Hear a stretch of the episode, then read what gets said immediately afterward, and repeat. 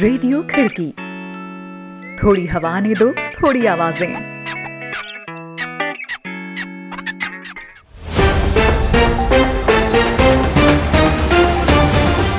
आज है 10 फरवरी, दिन बुधवार।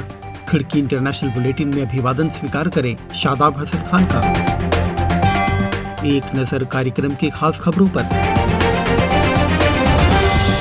अमेरिका में सीनेट ने पूर्व राष्ट्रपति डोनाल्ड ट्रंप पर महाभियोग प्रक्रिया को दिखाई हरी झंडी, कहा, महाभियोग चलाना संवैधानिक तौर पर सही।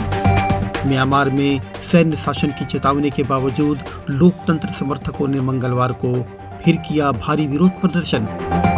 वुहान में जाँच कर रही डब्ल्यूएचओ के दल ने कहा, चीन की प्रयोगशाला से कोविड 19 के फैलने के कोई सबूत नहीं। रहेंगी।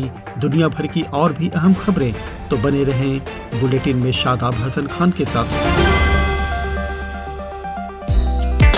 आप सुन रहे हैं खिड़की इंटरनेशनल बुलेटिन। अंतर्राष्ट्रीय खबरों पर विश्वसनीय आवाज़ें।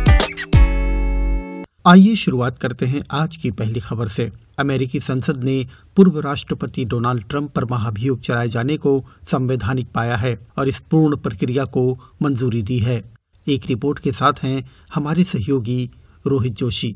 हालाँकि पूर्व अमेरिकी राष्ट्रपति डोनाल्ड ट्रंप की डिफेंस टीम का तर्क था कि उन पर महाभियोग इसलिए नहीं चलाया जा सकता, क्योंकि वह अब व्हाइट हाउस छोड़ चुके हैं, यानी कि राष्ट्रपति पद छोड़ चुके हैं। लेकिन अमेरिकी संसद ने ट्रंप पर महाभियोग चलाए जाने को संवैधानिक पाया है और इसकी पूर्ण प्रक्रिया को मंजूरी दी है। इस महाभियोग को चलाए जाने के पक्ष में छप्पन वोट पड़े, जबकि चौवालीस मत इसके खिलाफ थे। इस मतदान में खुद डोनाल्ड ट्रंप की रिपब्लिकन पार्टी के कई सदस्यों ने महाभियोग चलाए जाने के पक्ष में मतदान किया। ट्रंप पर आरोप है कि उन्होंने पिछले महीने कैपिटॉल हॉल में हुए हमले के लिए प्रदर्शनकारियों को भड़काया था। मंगलवार को महाभियोग की पैरवी कर रहे डेमोक्रेट्स की ओर से महाभियोग की प्रक्रिया को शुरू करते हुए पूर्व राष्ट्रपति ट्रंप के 6 जनवरी को दिए गए एक भाषण और उनके हिंसक समर्थकों द्वारा किए गए दंगों का एक वीडियो मोन्टाज पेश किया गया। मैरीलैंड के रिप्रेजेंटेटिव जेमी रास्किन ने इस दौरान कहा, यह एक बड़ा अपराध है और अगर यह भी महाभियोग के लायक कोई अपराध नहीं है तो फिर इसका मतलब यह होगा कि महाभियोग के लायक कोई अपराध नहीं होता। रिपोर्ट सुना रहे थे रोहित जोशी। यह कार्यक्रम आप खिड़की डॉट कॉम के साथ ही खिड़की के यूट्यूब चैनल, फेसबुक पेज और व्हाट्सएप ग्रुप में भी सुन रहे हैं और मैं हूँ शादाब हसन खान। अब रुख अगली खबर का।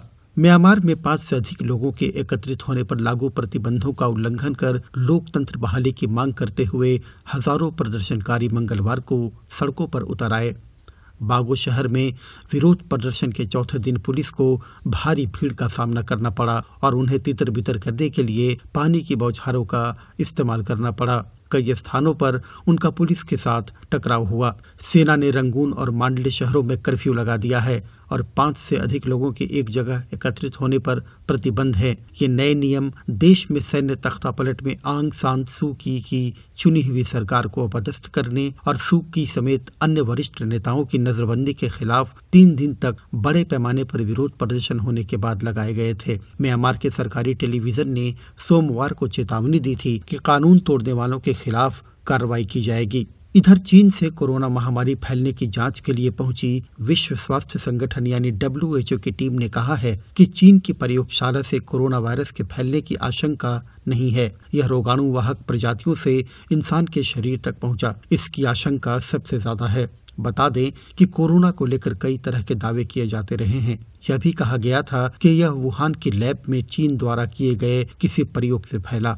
डब्ल्यूएचओ के विशेषज्ञ पीटर बेन एम्ब्रिक ने कहा कि चमगादड़ों से यह वायरस इंसानों में फैलने का दावा भी किया गया, लेकिन अब तक इन दावों की पुष्टि नहीं हो सकी है। इस वायरस की उत्पत्ति का स्रोत जानने के लिए अभी और जाँच की ज़रूरत है। वुहान में या कहीं और दिसंबर 2019 के पहले यह बीमारी बड़े पैमाने पर फैलने के कोई सबूत नहीं मिले हैं। इसके बाद ही महामारी दूसरे इलाकों में फैली। डब्ल्यूएचओ की टीम ने यह भी कहा कि वुहान के लैब से कोरोना वायरस लीक हुआ है, ऐसी कोई आशंका नहीं है।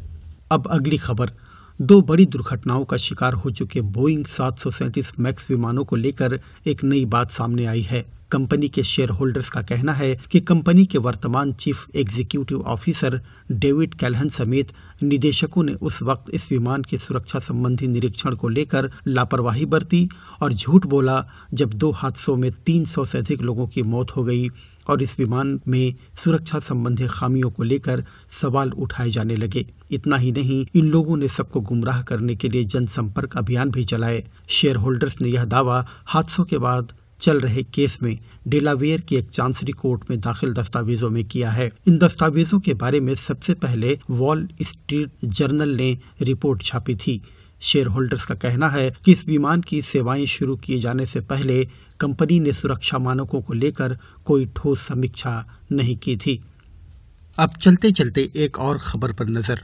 फलस्तीनी गुटो फतह और हमास का कहना है कि दोनों आंदोलनों के बीच तालमेल के बाद अब वे आगामी संसदीय और राष्ट्रपति चुनावों के लिए एक मैकेनिज्म पर सहमत हुए हैं। मिस्र की राजधानी कायरो में हुई एक दो दिवसीय बैठक में दोनों पक्षों के बीच ये समझौता हुआ है। बैठक के बाद एक साझा बयान में कहा गया है कि इन दोनों गुटों और बारह अन्य फलस्तीनी गुटों ने चुनाव के लिए निर्धारित टाइम टेबल पर सहमति जताई है। और साथ ही कहा गया है कि वे लंबे समय से टल रहे आगामी चुनावों के परिणामों का सम्मान करेंगे और उन्हें स्वीकारेंगे। फलस्तीन में पंद्रह सालों बाद 22 मई को संसदीय चुनाव और 31 जुलाई को राष्ट्रपति चुनाव आयोजित किए जाएँगे। फलस्तीन के इस घटनाक्रम के बारे में यह भी माना जा रहा है कि फलस्तीनी अथॉरिटी के प्रमुख और फतह नेता महमूद अब्बास ने नए अमेरिकी राष्ट्रपति जो बाइडेन को अपनी लोकतांत्रिक छवि पेश करने के लिए यह कवायद की है। महमूद अब्बास डोनाल्ड ट्रंप के दौर में अमेरिका के साथ बेहद निचले स्तर तक पहुँच चुके फलस्तीन के संबंधों में सुधार की गुंजाइश तलाश रहे हैं। तो दोस्तों, आज के बुलेटिन में इतना ही। ये बुलेटिन आपको कैसा लगा, इस बारे में ज़रूर कमेंट करें। आप जिस भी प्लेटफॉर्म पर खिड़की को सुन रहे हैं, लाइक और शेयर करना न भूलें। खिड़की के यूट्यूब चैनल को भी सब्सक्राइब करें और बेल आइकन टैप कर लें, ताकि हर अपडेट आपको मिलती रहे। अभी के लिए शादाब को दीजिए इजाज़त। कल होगी फिर मुलाकात।